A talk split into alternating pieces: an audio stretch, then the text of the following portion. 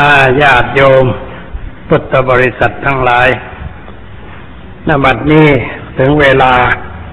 ของการฟังปาตกถาแล้ว ขอให้ทุกท่านอยู่ในอาการสงบ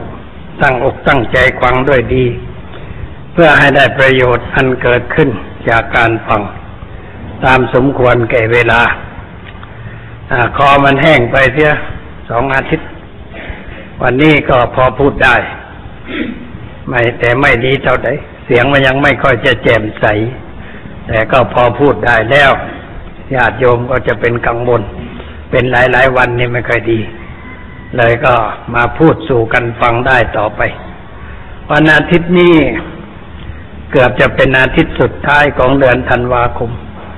ยังอีกอาทิตย์หนึ่งคือในวันที่สามสิบเอ็ดแล้วก็สิ้นปีเก่าตอนรับปีใหม่กันต่อไป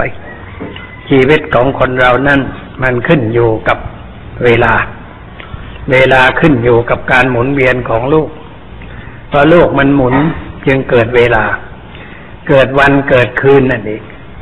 เมื่อมีวันมีคืน หลายวันหลายคืนเข้าก็ไม่รู้จะเรียกกันอย่างไรอะไรสมมติชื่อขึ้น เป็นวันอาทิตย์จันทร์อังคารพฤหัสศุกร์เสาร์อ่าเจ็ดวันเจ็ดวันหลายหลายทีมันก็ยุ่งอีกอทำเป็นสัปปดาห์ แล้วก็สี่สัปดาห์ก็เอาให้มันเป็นเดือน เดือนเนี่ยเดือนก็เดือนเดียว ไม่รู้จะว่าอย่างไงก็ตั้งชื่อเดือนเข้าไป แล้วก็สิบสองเดือนก็เป็นปีหนึ่งอันนี้ปีมันหลายหลายปีมันก็ไม่รู้จะเรียกอย่างไร ปีปีปีปีมันก็ไม่ไหวเหมือนกัน เลยตั้งชื่อให้ปีก็ไปอีกปีชวดจะรู้การเถาะมาโรงมาเสงครบสิบสองปีสิบสองนักสัตว์ แล้วก็ครบรอบปีหนึ่ง ปีหนึ่งก็มีสามร้อยหกสิบห้าวัน เพราะการหมุนเวียนของลูกมันเป็นอย่างนั้น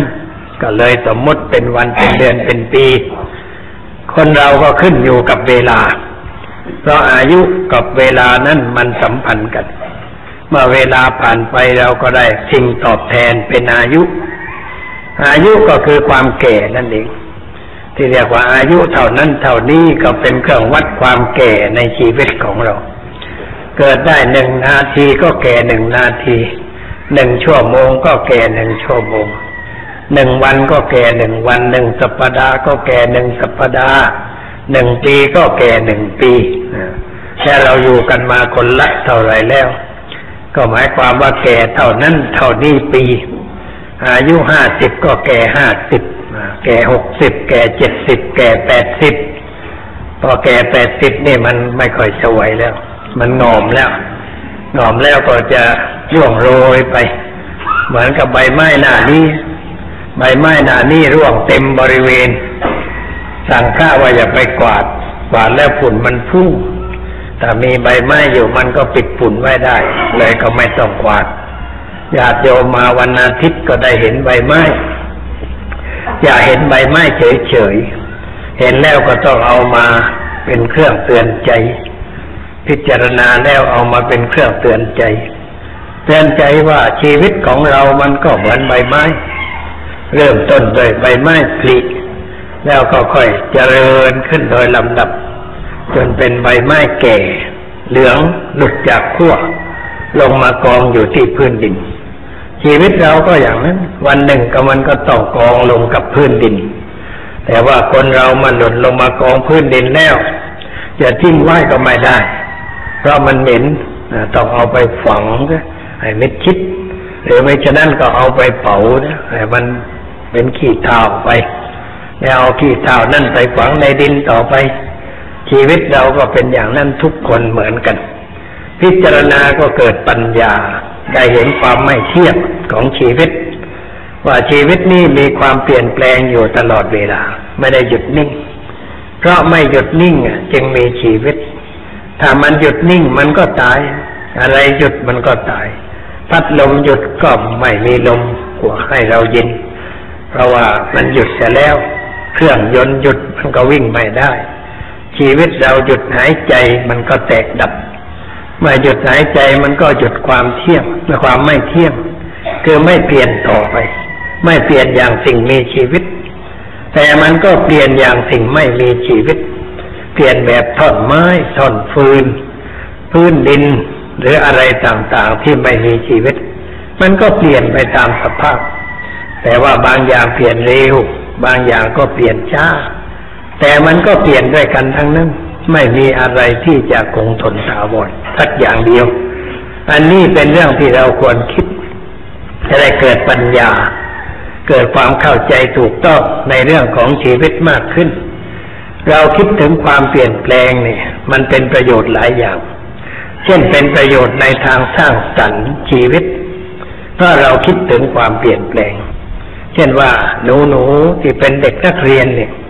ถ้าศึกษาพระพุทธศาสนา เรื่องเกี่ยวกับความเปลี่ยนแปลง หรือความไม่เที่ยงของชีวิต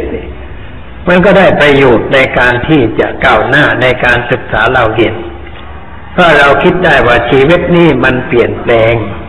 แต่เปลี่ยนแปลงในวัยต้นนี่มันเปลี่ยนแปลงในทางเจริญ เปลี่ยนขึ้น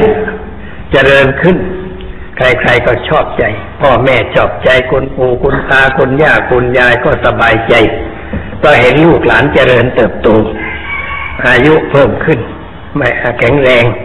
เขาก็พอใจอันนี้ว่าเรามองเห็นตัวเราว่ามันเปลี่ยนแปลงไปสู่ ความเติบโตจนกว่าจะถึงที่สุดของความเปลี่ยนแปลงในรูปนี้ แล้วต่อไปก็เปลี่ยนแปลงไปในทางเสื่อม ไม่ว่าอะไรเมื่อขึ้นถึงที่สุดมันก็หยุด หยุดแล้วก็ต้องลงเหมือนเราขึ้นต้นไม้สูง ขึ้นถึงที่สุดแล้วก็ต้องลง ขึ้นภูเขาสูง ขึ้นแล้วก็ต้องลง เราจะไปอยู่บนยอดภูเขานั่นก็ไม่ได้ หรือเราขึ้นตึกสูงสูง เหมือนตึกที่ในหลวงทรงเปิดเมื่อวาน ตึกพอปรอที่จุฬาลงกรณ์ของสภากาชาติ มันสูง ในหลวงก็ขึ้นไปตามลำดับดู ถามเรื่องอะไรต่ออะไรไป เสร็จแล้วท่านก็เสด็จลง จะไปอยู่บนตึกนั่นก็ไม่ได้ เพราะไม่ใช่ที่ประทับ ลงแล้วก็ขึ้นรถกลับวังต่อไป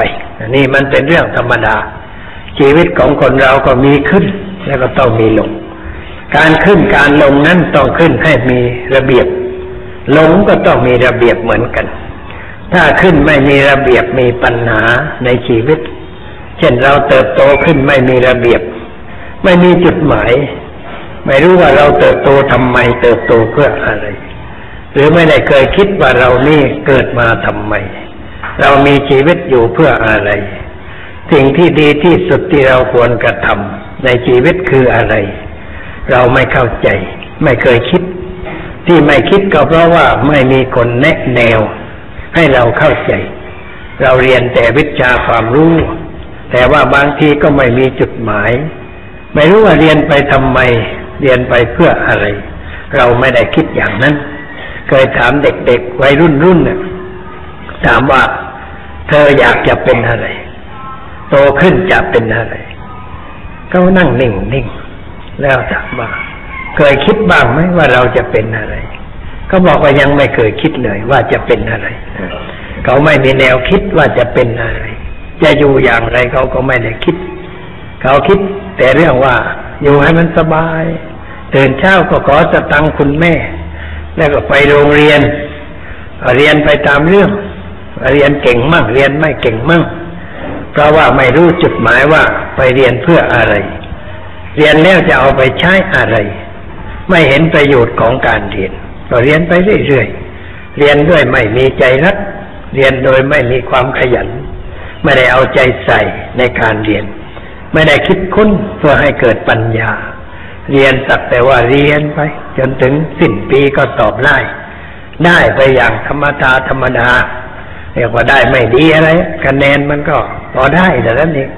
แต่ก็ตัดสินห้าสิบเปอร์เซ็นได้ มันก็พอดีพอดีห้าสิบจุดศูนย์ศูนย์ก็เรียกว่าได้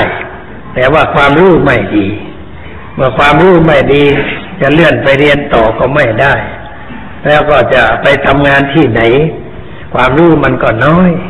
เพราะเวลานี้ไปทำงานที่ไหนก็ต้องแข่งกันทั้งนั้นเขาต้องสอบ เพราะคนมันมาก สมัยก่อนไม่ต้องสอบ สมัยหลวงพ่อเป็นเด็กเนี่ยไม่ต้องสอบ เรียนได้เพียงชั้นปจบชั้นปฐมก็ไปเป็นครูได้แล้ว เงินเดือนหกบาท เงินเดือนแปดบาทก็เป็นมาเป็นมาจนกระทั่งได้เป็นศึกษาธิการจังหวัดนะเริ่มต้นมาด้วยหกบาทแปดบาทนั่นแหละแต่เป็นมาเรื่อยมาสอบเลื่อนขึ้นไปเรื่อยๆจนกระทั่งได้เลื่อนชั้น นั่นแปลว่าเขามีจุดหมายปลายทางในชีวิต ไม่ได้อยู่เฉยๆ ไม่ได้ทำอะไรเฉยๆ แต่ทำอย่างมีจุดหมาย ถ้าทำอย่างมีจุดหมายมันก็ทำดีทำถูกทำเพื่อให้เกิดความเจริญ แต่ถ้าเราทำโดยไม่มีจุดหมายก็ทำไปตามเรื่อง ไม่รู้ว่าทำไปทำไม รู้สึกว่ามันเซ็งๆ อย่างไรที่ก้นเป็นอย่างนั้น เด็กๆโดยมากจึงไม่ ไม่รู้จะตอบอย่างไร ไม่รู้ว่าจะเป็นอะไรเป็นงั้น เมื่อวานนี้มีเด็กมาจากนครสวรรค์กลุ่มหนึ่งก็นักเรียนเอามาอยากจะพบหลวงพ่อปัญญาก็เลยไปพบกันที่ลานไผ่ไปพูดให้เขาฟังแค่หน่อย สักยี่สิบนาที แล้วก็ถามว่าเธอนี่เด็กผู้ชายถามว่าเธอนี่ โตขึ้นจะเป็นอะไร เขาก็ตอบเด็กคนนี้ตอบ ผมจะเป็นนักการเมืองเออเขาจะเป็นนักการเมือง เลยถามว่าเป็นนักการเมืองเพื่ออะไร เพื่อจัดบ้านจัดเมืองให้มันเจริญก้าวหน้า เออเขาตอบเข้าทีเรียกว่าเป็นนักการเมืองเพื่อจัดบ้านจัดเมืองให้เกิดความก้าวหน้าเรียกว่ามีฐานของชีวิตที่จะเป็นนักการเมืองเพื่อทำให้บ้านเมืองเจริญก้าวหน้า ก็พอใช้ได้ พอใช้ได้เลยบอกว่าถ้าเธอคิดอย่างนี้ก็คิดต่อไป แต่ว่าเธอจะเป็นนักการเมืองได้ก็ต้องเรียนหนังสือเก่งๆ มีความรู้มากๆทำงานให้มันดังมันเด่นเป็นที่พอใจของประชาชน เพราะเราเป็นนักการเมืองคนเดียวไม่ได้ ต้องเป็นด้วยการเลือกตั้ง นี่เราต้องมีความรู้มีความสามารถเข้าถึงคน คนพอใจ เขาก็จะเลือกเราไปเป็นผู้แทน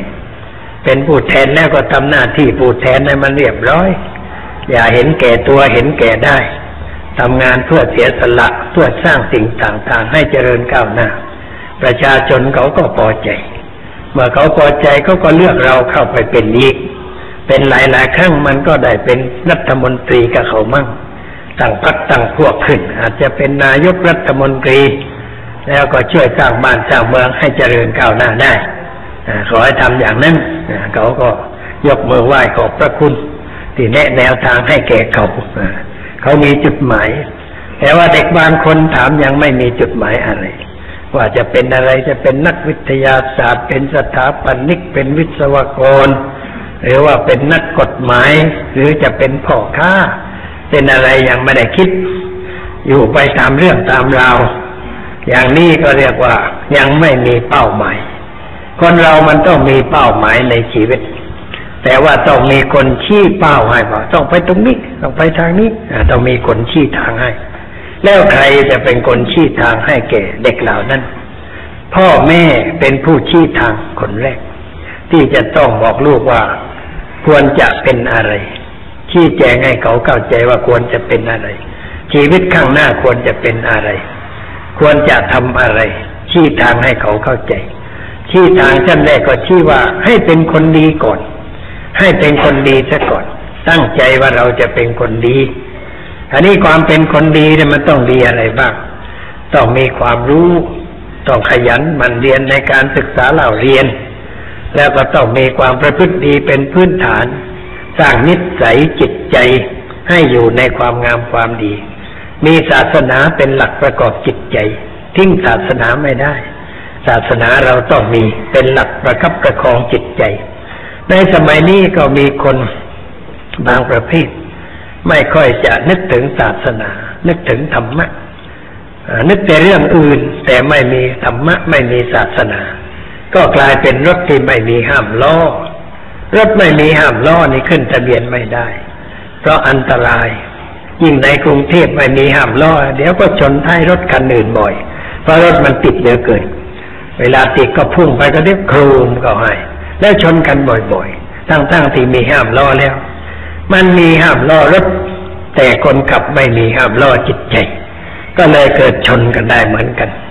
เรามันจึงต้องมีทั้งสองอย่าง ห้ามล่อรถ ดีไม่ดี แล้วก็ต้องมีห้ามล่อจิตใจ ห้ามล่อจิตใจคือศีลธรรม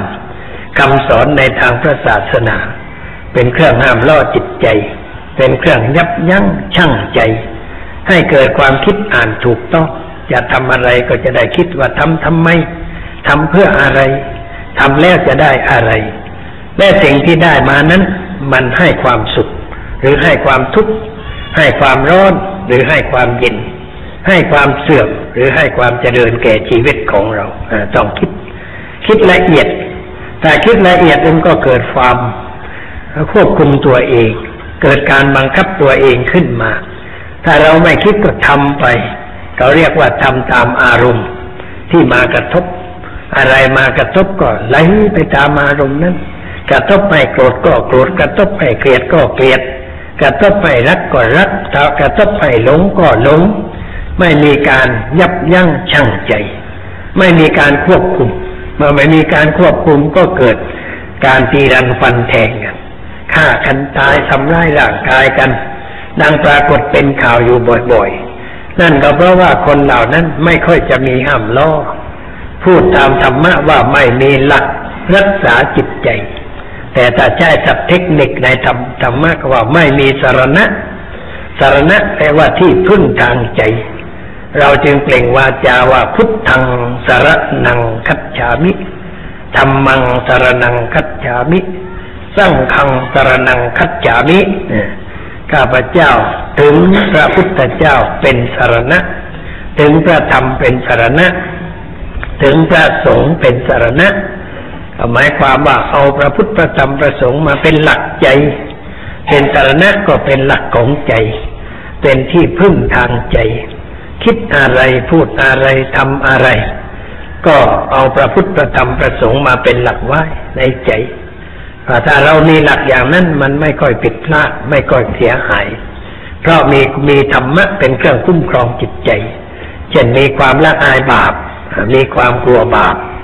มีสติมีปัญญากำกับจิตใจ นี่เรียกว่ามีสารณะ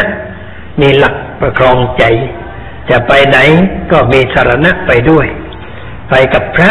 ไม่ไปกับผีกับมารถ้าไปกับผีกับมารไปด้วยอำนาจกิเลสบังคับ ไปด้วยความปรูด ไปเพื่อด้วยความเกลียด ไปด้วยความพยาบาท ไปเพื่อจะทำให้เขาเจ็บช้ำน้ำใจนี่กิเลสมันบังคับให้ไป ถ้ากิเลสบังคับให้ไปก็ไปนรก ไปนรกหมายความว่าไปหาความทุกข์ใส่ตัว หาความแดดร้อนใส่ตัวเพราะเราไปด้วยอำนาจควายต่ำบังคับให้ไป ไปทำชั่ว ไปคิดชั่วพูดชั่ว เดินร่วมกับคนชั่ว ทำแต่เรื่องชั่วเรื่องร้าย อย่างนี้ก็เรียกว่ามารมันบังคับไม่มีพระในจิตใจ แต่ถ้าคนมีพระเป็นหลักครองใจก็เป็นคนหัดคิด ในเมื่อจะทำอะไร เช่นจะทำอะไรก็คิดว่าจะทำอะไรทำทำไมทำเพื่ออะไรทำแล้วมันจะได้อะไรคิดอย่างนั้นหรือว่าเรามาโรงเรียน แล้วก็มีเพื่อนคนเฮ้ยวันนี้ไม่ต้องเรียน ไปเที่ยวดีกว่า แต่เราคิดไว้เพื่อนชวนไปไหน ไปทำไม ไปเพื่ออะไร ไปแล้วจะได้อะไรขึ้นมา แล้วเรานี่กำลังจะไปไหนก็ไปโรงเรียน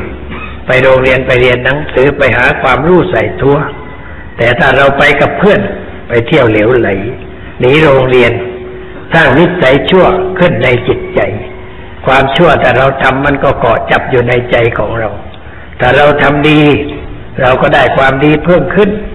ถ้าเราทำชั่วเราก็ได้ความชั่วเพิ่มขึ้น ถ้าเราทำเหตุให้เกิดทุกข์ก็เรียกว่ารนหาเรื่อง หาเรื่องให้เกิดความทุกข์ความแดดร้อนใจ ถ้าเราทำเหตุให้เกิดสุข เราก็มีปัญญากันแสวงหาความสุขทางใจ เราคิดรอบคอบก็คิดแล้วบอกเพื่อนว่าเฮ้ยอย่าไปเลยเวลานี้มันเป็นเวลาเรียนหนังสือ ไปเรียนหนังสือกันดีกว่า ดึงเพื่อนมาด้วย มาหาที่เรียนเรียนหนังสือ อย่างนี้ก็เรียกว่ามีพระเกิดขึ้นในใจ ความรู้สึกผิดชอบที่เกิดขึ้นในใจนั่นเรียกว่าเป็นพระ ความไม่มีความรู้สึกผิดชอบเรียกว่าไม่มีพระ ไม่มีพระจิตใจตกต่ำการคิดก็ตกต่ำการพูดก็ตกต่ำการทำก็ตกต่ำการคบใครก็คบแต่คนตกต่ำคนชั่วคนร้ายทำให้ชีวิตเหลวไหล ไม่ได้สาระแก่นสารความก้าวหน้าไม่มี มีแต่การถอยหลังสุดลงไปเรื่อยๆชีวิตไม่เจริญก้าวหน้าเพราะไม่มีหลักใจ ไม่มีพระเข้าไปจำไว้ในใจ จึงเกิดความเสียหาย เด็กบางคนหรือผู้ใหญ่ก็มีเอาพระห้อยคอไว้ห้อยไม่ได้องค์เดียวนะห้อยกันตั้งหลายองค์ แต่ว่าใจไม่มีพระห้อยแต่ข้างนอก แต่ใจไม่มีพระ อย่างนี้ได้แต่วัตถุ แต่ไม่ได้คุณค่าของพระพุทธธรรมพระสงฆ์ยังไม่ถึงเนื้อแท้ของพระพุทธธรรมพระสงฆ์แต่ไปถึงแต่เพียงวัตถุ เอามาแขวนไว้เต็มคอ แล้วก็ไปทำสิ่งไม่ถูกต้องเช่นไปดื่มเหล้าไปเล่นการพนัน ไปเที่ยวกลางคืน หรือไปทำกรรมชั่ว ถูกตำรวจจับได้ เห็นพระเต็มคอหรือบางทีถูกตำรวจยิงตาย ก็มีพระเต็มคอเหมือนกันอ้าวอันนี้แต่คนบางคนโอ้พระไม่ช่วย มีพระเต็มคอแล้วพระไม่ช่วย เขาไม่เข้าใจ คนคนนั่นเขาไม่เข้าใจว่าพระคืออะไร คนที่คิดอย่างนั้นไม่เข้าใจว่าพระคืออะไร คนที่ผูกคอพระก็ไม่เข้าใจว่าพระคืออะไร แล้วคนที่ทำพระขายก็ไม่ได้พูดให้เข้าใจว่า มีพระแล้วควรประพฤติตนอย่างไร มันก็เกิดความเสียหายเพราะไปประพฤติสิ่งที่ไม่ถูกต้องคราวหนึ่งลงไปจุมพร ไปเยี่ยมหลวงพ่อองค์หนึ่งชื่อหลวงพ่อสงแก่เต็มทีแล้ว ลุกขึ้นนั่งก็ไม่ไหวแล้ว ต้องนอนเรื่อยไป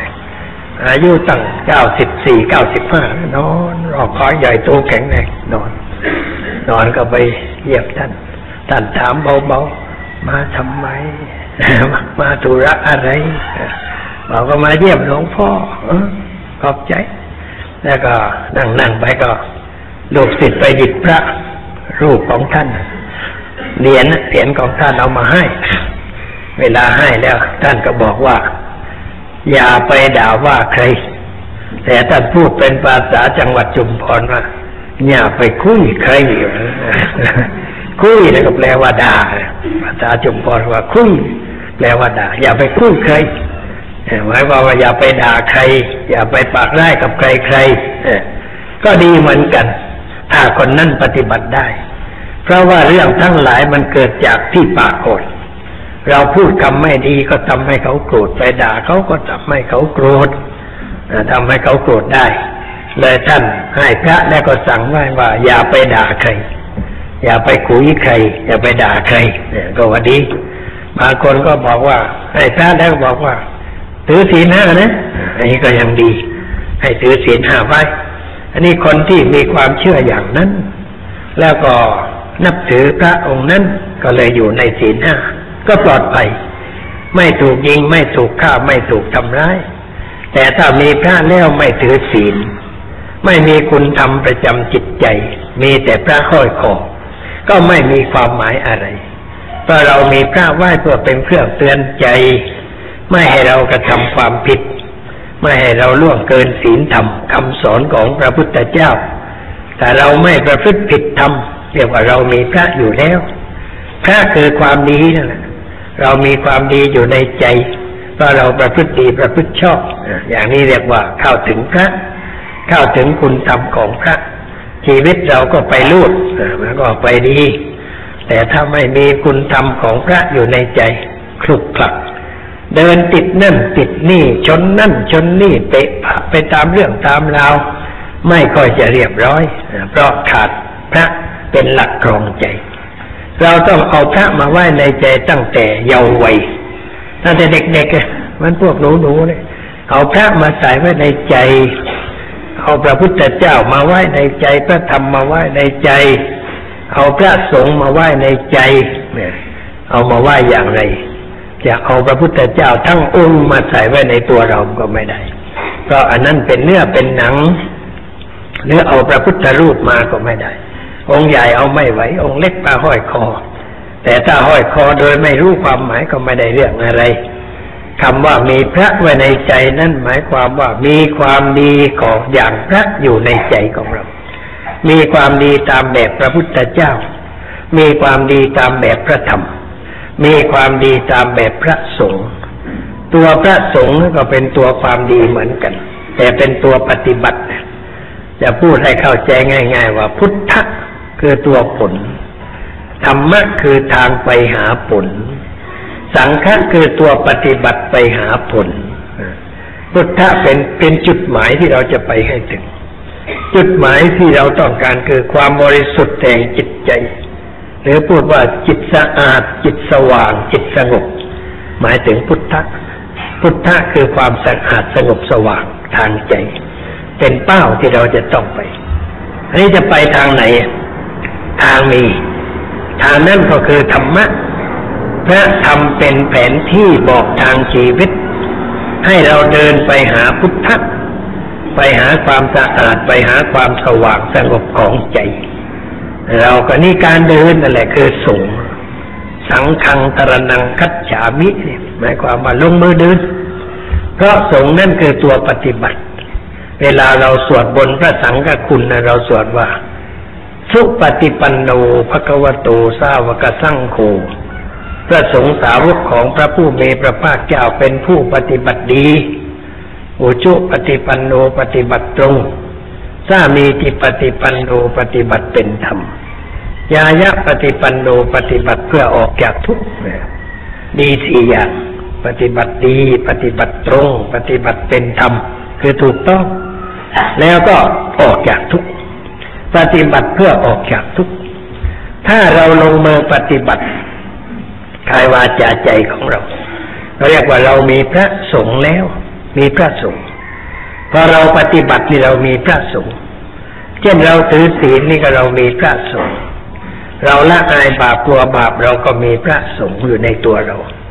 เรามีสติปัญญาคอยกำกับความคิดการพูดการกระทำการไปการมาการก็ปาสมาคมเราเรียกว่าเรามีพระสงฆ์ตัวพระสงฆ์นั่นคือตัวปฏิบัติเรามีแล้ว ข้อที่เรานำมาปฏิบัตินั่นคืออะไร คือตัวธรรมะ ตัวปตัวที่เราเอามาปฏิบัตินั่นคือธรรมะก็เรามีธรรมะขึ้นในตัวเราเหมือนกัน เรามีพระธรรมอยู่ในตัวเราอีกตัวนึง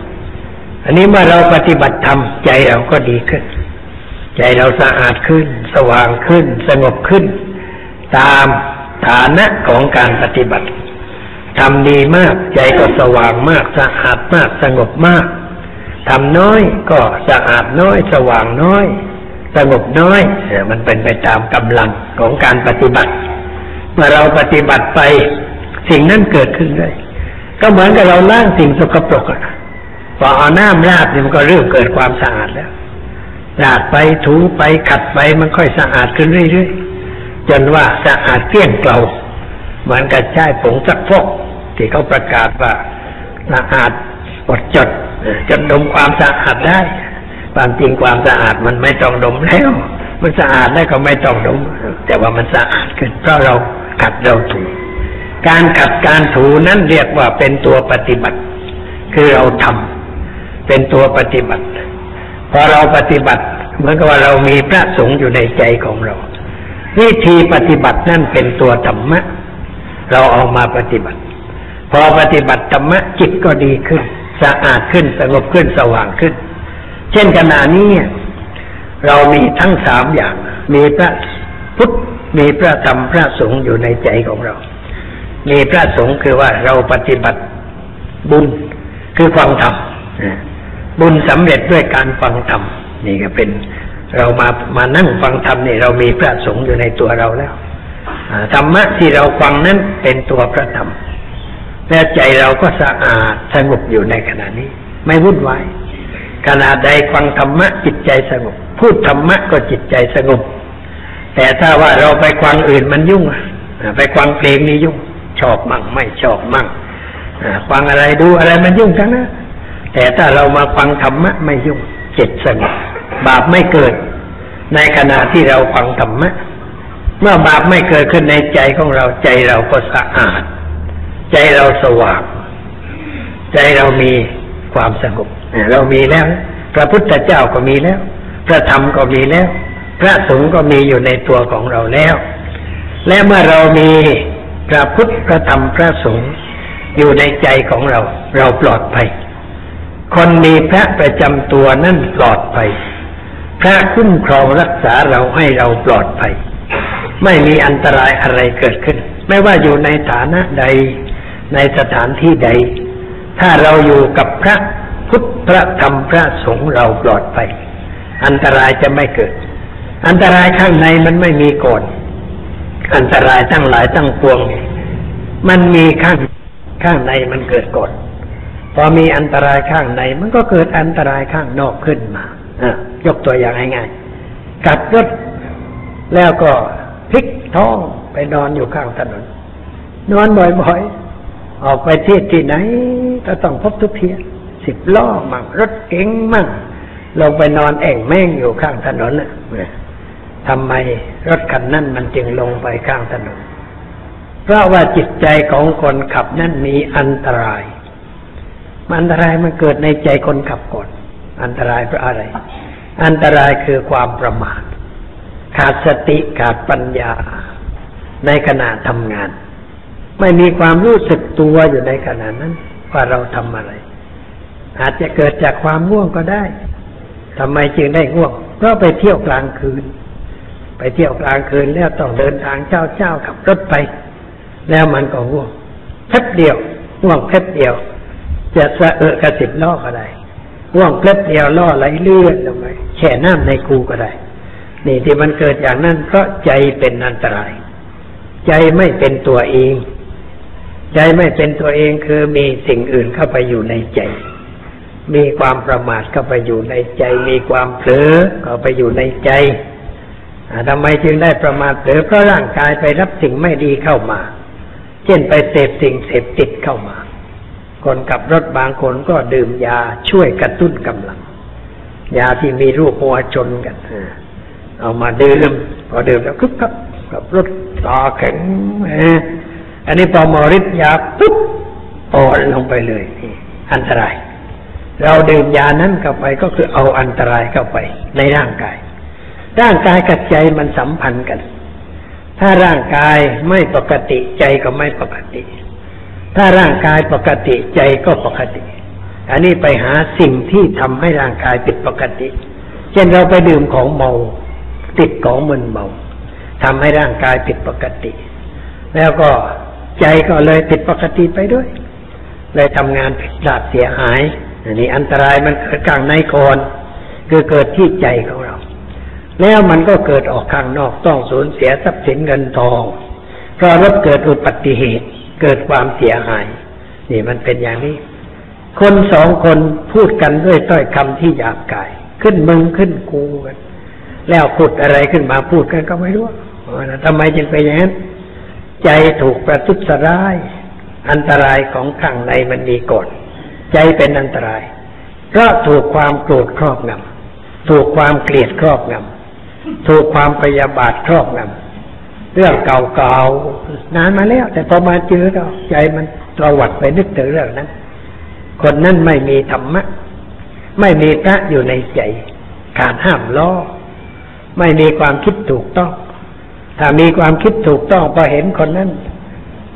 อาจจะนึกว่าไอ้นี่มันเคยว่ากูอุ๊บมันเก่าแล้วแต่ธรรมะมีในใจธรรมะก็บอกมันเก่าแล้ว มันเลยไปนานแล้ว เป็นอดีตไปแล้ว ของที่หลวงแล้วอย่าเอามาคำนึงเลย พระพุทธเจ้าสอนว่าอย่างไร พระพุทธเจ้าตรัสสอนว่าสิ่งที่ล่วงไปแล้ว อย่าเอามาคิดให้เป็นกังวลอย่าคิดถึงสิ่งที่ล่วงแล้วด้วยความอาลัยอาลัยหมายความว่าติดอกติดใจ เสียดายในสิ่งนั้นเราคิดด้วยความอะไรคิดด้วยความอะไรก็เป็นทุกข์คิดด้วยความโกรธพอเห็นหน้าคนนั้นไอ้นี่มันเคยทำกูเจ็บวันนี้ต้องชำระบัญชีกันสักทีเอาแล้ว มาแล้วผีมาแล้วใจเป็นอันตรายด้วยอำนาจกิเลสแล้ว พอใจเป็นอันตรายด้วยอำนาจกิเลสพระมาไม่ทันไม่มีพระเพราะไม่ค่อยจะได้นึกถึงพระนะ ถ้าคนใดนึกถึงพระไว้บ่อยๆ แม่มารเข้ามาแทรกจิตมันก็กระวัดไปนึกถึงพระได้ทันที นึกธรรมะ นึกถึงพระที่เคยที่เคยสอนเรา เออหลวงพ่อท่านเคยเตือนอย่างไร เคยสอนอย่างไร นึกถึงหลักธรรมคาสอนของพระพุทธเจ้าว่าพระพุทธเจ้าท่านสอนอย่างไรมาเห็นอะไรอย่างนี้ให้คิดอย่างไร ให้นึกอย่างไร ควรแก้ไขปัญหาอย่างไร ใจมันคิดไปอย่างนั้น พอคิดไปอย่างนั้น ไอ้ตัวมารมันค่อยจางไป เพราะมีแสงสว่างเข้ามาในใจของเรา แล้วเราคิดในทางที่ถูกที่ชอบที่เหมาะที่ควร เอาชนะสิ่งนั้นได้ด้วยการไม่ทำอะไรในขณะนั้น เพราะมีสติเกิดขึ้น มีปัญญาเกิดขึ้น มีความรู้สึกผิดชอบชั่วดีเกิดขึ้นในใจทันทีหยุดได้นี่พระช่วยเรียกว่าพระช่วย แต่ว่าพระจะไม่ช่วยเรา ถ้าเราไม่นึกถึงพระบ่อยๆ เพราะงั้นหลักคำสอนจึงมีว่าให้นึกถึงบ่อยๆ นึกถึงพระพุทธเจ้าบ่อยๆ นึกถึงพระธรรมบ่อยๆ นึกถึงพระสงฆ์บ่อยๆ ให้พระสนิทแนบอยู่ในใจของเรา เป็นเนื้อเดียวกับกับใจของเรา เหมือนกับน้ำกับน้ำนมมันเข้ากันได้ เอาช้อนกวนแล้วมันเข้ากันเรียบร้อยมันไม่แยกจากกัน แต่น้ำกับน้ำมันนะมันไม่ค่อยเข้ากันกวนแล้วก็น้ำมันมันก็ลอยอยู่ข้างบนน้ำมันอยู่ข้างล่างเนี่ยมันไม่แนบสนิท แต่ว่านมกับน้ำมันเข้ากันได้ ใจเรากับธรรมะมันต้องเข้าด้วยกัน การที่จะเข้าด้วยกันนั้นต้องทำบ่อยๆ ต้องนึกถึงบ่อยๆหัดคิดหัดนึกในทางตีทางถูกทางชอบ ให้นึกถึงคำสอนไว้ ในภาษาธรรมะเขาเรียกว่า มานะ สิการคำศัพท์พิเศษว่ามานะสิการ มานะสิการคือว่าคิดแต่มันแยบคาย คิดในละเอียดให้ลึกซึ้งให้รอบคอบให้เข้าใจสิ่งนั้นถูกต้องนี่เรียกว่ามีมานะสิการ ถ้าเรามีมานะสิการไว้บ่อยๆ เวลาอะไรเกิดขึ้นไอ้ความคิดที่เราทำบ่อยๆมันสอดเข้ามาทันทีมาช่วยเรา ให้เราปลอดภัย ไม่ให้เราตกเป็น เหยื่อของสิ่งนั้น ไม่เป็นทาสของสิ่งนั้นเราก็ปลอดภัยนี่คนที่มีอันตรายเกิดขึ้นข้างใน แล้วอันตรายข้างนอกเกิดขึ้นอย่างนี้เพราะงั้นระวังอย่าให้อันตรายข้างในเกิดขึ้น ระวังด้วยการปฏิบัติ เรารักษาศีลก็เป็นการฝึกเบื้องต้น คือเอาศีลมาเป็นเครื่องคุ้มครองไว้ ตั้งใจว่าจะถือศีล แต่เราตั้งใจว่าจะไม่ฆ่าใครไม่ทำร้ายใคร ตั้งใจว่าจะไม่เอาของของใครใครที่เจ้าของเขาไม่ได้ให้ ตั้งใจว่าจะไม่ประพฤติผิดในเรื่องเกี่ยวกับกามารมณ์ความรักความใคร่ตั้งใจว่าจะไม่พูดคำโกหกคำหยาบคำเลวไหลคำที่ทำคนให้แตกจากกันกับใครๆ ตั้งใจว่าจะไม่เสพสิ่งเสพติดมึนเมา เรียกว่าสมาทาน เราใช้คำว่าสมาทาน สมาทานคือรับเอาไปปฏิบัติ รับเอาศีลไปปฏิบัติ รับเอาธรรมะไปปฏิบัติ รับข้อปฏิบัติไปใช้เหมือนเราไปโรงพยาบาล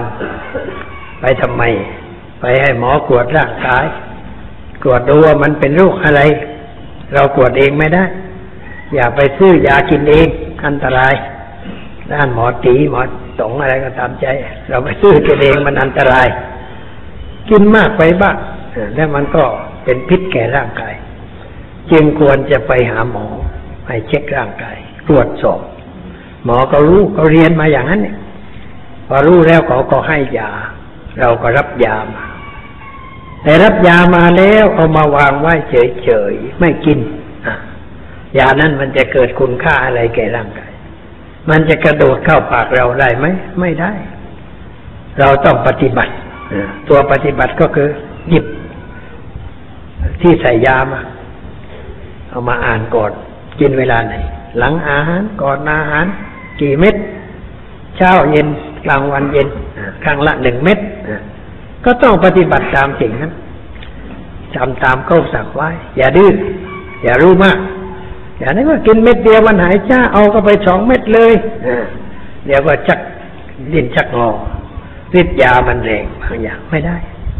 ต้องกินตามหมอสั่งแล้วลูกมันก็หาย หลักธรรมคำสอนก็เหมือนกัน เราไปสมาทานก็หมายว่าไปรับเอาพระธรรมมาปฏิบัติ มารับศีลก็หมายความว่า มาเอาศีลไปปฏิบัติ เอาไปใช้ในชีวิตประจำวัน ไอ้คำรับศีลก็คือคำสัญญานั่นเองสัญญาสัญญาคืออะไรพวกนักเรียนรู้คำว่าสัญญาคืออะไร สัญญาแต่ว่าอย่าไปสัญญาผิดกันนะสัญญาไปในทางที่ผิดสัญญาว่าจะไปที่นั่นไปทำอย่างนั้นกับเพื่อนในเรื่องเลวไหลอย่างนี้ไม่เป็นสัญญาที่ถูกต้อง เป็นอกุศล สัญญาที่ถูกต้องต้องเป็นไปเพื่อสิ่งเจริญงอกงามแก่ชีวิต เขาเรียกว่าสัจจะที่เป็นอัตเป็นธรรม สัจจะที่เป็นอัตก็หมายความว่าเป็นประโยชน์ เป็นธรรมก็หมายความว่าถูกต้องดีด้วย เป็นประโยชน์ด้วยดีด้วยจึงเป็นสัจจะตั้งสัจจะว่าจะต้องไปเตะมันได้ได้มันไม่ใช่สัจจะแล้วอย่างนั้นตั้งสัจจะว่ามันทำกูเจ็บต้องไปฆ่ามันให้ได้ไม่ไม่ได้เขาไม่เรียกว่าสัจจะแล้ว เขาเรียกว่าพยาบาทอาฆาตจองเวรเป็นอกุศล เป็นความเศร้าหมองทางจิตใจ แต่เราคุ้นคิดอยู่แต่เรื่องนั้น ตกนรกตลอดเวลา คิดจะไปฆ่าเขาไปทำร้ายเขาไปเบียดเบียนเขาไปแก้แค้นเขานี่ ตกนรก ใจร้อนอยู่ตลอดเวลาร้อนหนักข้าวทนไม่ได้ จับปืนไปเลย ไปถึงเอาเป้งเป้งเป้งอ้าวเรียบร้อย แล้วตัวไปไหน เที่ยวหนีสิหัวทุกหัวสุนเหมันก็หนูหนีแมวหนีจนกว่าเขาจะจับตัวได้ เอาไปลงโทษตามกฎหมายต่อไป ไอ้คนหนีเนี่ยมันตกนรกอยู่ในตัวแล้ว เป็นทุกข์เป็นทุกข์เพราะเขาตามจะจับเนี่ยเป็นทุกข์ไม่ว่าหนีอะไรเป็นทุกข์ทั้งนั้นหนีโรงเรียนก็เป็นทุกข์ใครเคยหนีโรงเรียนบ้างเด็กผู้ชายบางทีอาจจะหนีโรงเรียนบ้าง เด็กผู้หญิงก็ไม่ค่อยหนีต่อใดแต่สมัยนี้อาจจะมีบ้างนะหลวงพ่อว่าเป็นเด็กเคยหนีโรงเรียนเจ็ดวัน แล้วว่ามันจำได้ว่ามันเป็นทุกข์จริงๆ เวลาหนีอยู่นี่มันเป็นทุกข์ต้องคอยหลบคอยซ่อนแต่เห็นใครที่รู้จักเดินมาต้องรีบหลบซ่อนเข้าป่าเลยมุกไม่ให้คนนั้นเห็นกลัวจะไปบอกคุณพ่อคุณแม่กลัวจะไปบอกครู เที่ยวนี้นะเจ็ดวัน ตกนรกเจ็ดวันจำภาพได้ เที่ยวนี้เที่ยวซุกเที่ยวสอดเป็นทุกข์อันนี้ก็วันนี้สุดครูส่งจดหมายไปบอกคุณพ่อคุณแม่ ว่าไม่ไปโรงเรียน แต่เพื่อนเอาไปให้เวลาที่คุณพ่อคุณแม่ไม่อยู่มารับเอง รับเองก็อ่านเองอ่านเองเสร็จแล้วเผาไฟเลยเผาไฟเนี่ยแต่มันก็ไม่พ้น เพราะว่าเพื่อนก่อนจะมาถึงบ้านนั้นได้พบกับหน้าชายแล้วหน้าชายก็ถามว่า มึงจะไปไหนเอาจดหมายไปให้ลุงหน่อย อะไรจดหมายอะไรจดหมายครูเรื่องอะไรไอ้ปั่นมันไม่ไปโรงเรียนตั้งเจ็ดวันแล้วบอมแตกเลยแต่ว่าหน้าแกรู้ เผาแล้วก็เฉยเฉยแต่ก็ไม่สบายใจร้อนใจ พอตอนเย็นหน้ามา มาถึงถามว่าเมื่อไปโรงเรียนทุกวันเนี่ย ไปทุกวันนะหน้าก็เห็น มันไปนั่นแหละ แต่งตัวเรียบร้อยแล้วก็ไปถือหนังสือหอบไปทุกวันนะเมื่อไปโรงเรียนเนี่ยไปถึงโรงเรียนหรือเปล่าอ่ำอึงไม่ตอบเพราะมันไม่ถึงนี่จะตอบยังไง ก็เลยนึกว่าเอนี่คงจะรู้แล้ว เดี๋ยวหน้าก็ไปบอกพ่อ พ่อก็ ไม่ตีแล้วแต่นั่งบนอยู่บนอยู่นั่นเออ มันไม่รักดีอย่างโน้นอย่างนี้บนอยู่เรากลุ้มใจ ตลอดเวลาคืนนั่นนอนไม่หลับรุ่งเช้าก็ไปโรงเรียนไปโรงเรียนแล้วครูก็ไปถามเธอไปไหนหนีโรงเรียนทำไมหนีกลัวครูฉันไม่ใช่เสือเนี่ยมากลัวเพราะว่าครูตีมากเขียนกระดานลืดโจดเอ้า ครทำผิดตีมือก็ละท้องทีแหมเรามันใจเสียวแล้ว แล้วทำผิดครูก็ตีจริง ๆ ด้วยนะกลัวครูตีเลยหนีครูบอกว่าต่อไปนี่ไม่ตีอยากหนีโรงเรียนก็เลยไม่หนีต่อไป ก็เรียบร้อย เรียนกันมาเรียบร้อยอย่างเป็นงั้น ก็เป็นประสบการณ์ได้ความรู้ว่าการทำชั่วนี่มันเป็นทุกข์ไม่ว่าทำอะไรเป็นทุกข์นะหนูลองสังเกตดูทำอะไรเป็นทุกข์ ทำอะไรผิดต่อคำสั่งพ่อแม่ก็เป็นทุกข์ผิดคำสั่งโรงเรียนก็เป็นทุกข์ผิดศีลผิดธรรมก็เป็นทุกข์นั่นแหละ บาปมันเกิด ความทุกข์ที่เกิดในใจนั่นแหละคือตัวบาปตัวอกุศล แล้วทำใจให้เศร้าหมอง ไม่ผ่องใส ใจเศร้าหมอง หน้าก็เศร้าหมอง ตาก็เศร้าหมอง พูดกับใครก็ไม่ดูหน้าดูตากุ้มนอจขี้กลาด คนชั่วเนี่ยเป็นคนขี้กลาดคนดีเป็นคนกล้าหาญกล้าที่จะจบตากับใครๆได้ เพราะว่าไม่มีข้อบกพร่อง ไม่กระดาษ แต่ว่าคนทำชั่วจิตใจเศร้าหมอง มีความผิดอยู่ในตัวกลัวก็จะจับได้ เหมือนหัวสันหลังหว่ามันกลัวกา พอได้ยินเสียงก้ามองตกเดี๋ยวมันจะมาจิกกูอีกแล้วไอ้ทำนี้เป็นทุกข์คนเราก็เป็นอย่างนั้น เพราะงั้นอย่าหาความทุกข์ใส่ตัว หาแต่ความสบายใจใส่ตัว คิดแต่เรื่องดีๆ พูดแต่เรื่องดีๆทำแต่เรื่องดีๆคบคนดี ไปไหนก็ไปที่ดีๆมาสบายใจ ชีวิตเก่านะ ไปในทางที่ถูกที่ชอบ เราต้องมีพระเป็นผู้นำต้องเอาพระพุทธเจ้าเป็นผู้นำไว้ เอาพระธรรมเป็นแม่ พระพุทธเจ้าเป็นพ่ออะไรพระธรรมเป็นแม่ พระสงฆ์เป็นพี่เลี้ยงคอยเตือนจิตสกิจใจ แต่เรามันต้องเข้าใกล้บ้างเข้าใกล้พระ มาวัดนี่ต้องมาหาพระ มาสนทนาธรรมะ สนทนาปัญหาชีวิต มาถามสิ่งที่ควรรู้ควรเรียน ไม่ใช่มาเที่ยวเดินกรีกรีหลบไปหลบมาอย่างนั้นก็ไม่ได้เรื่องอะไร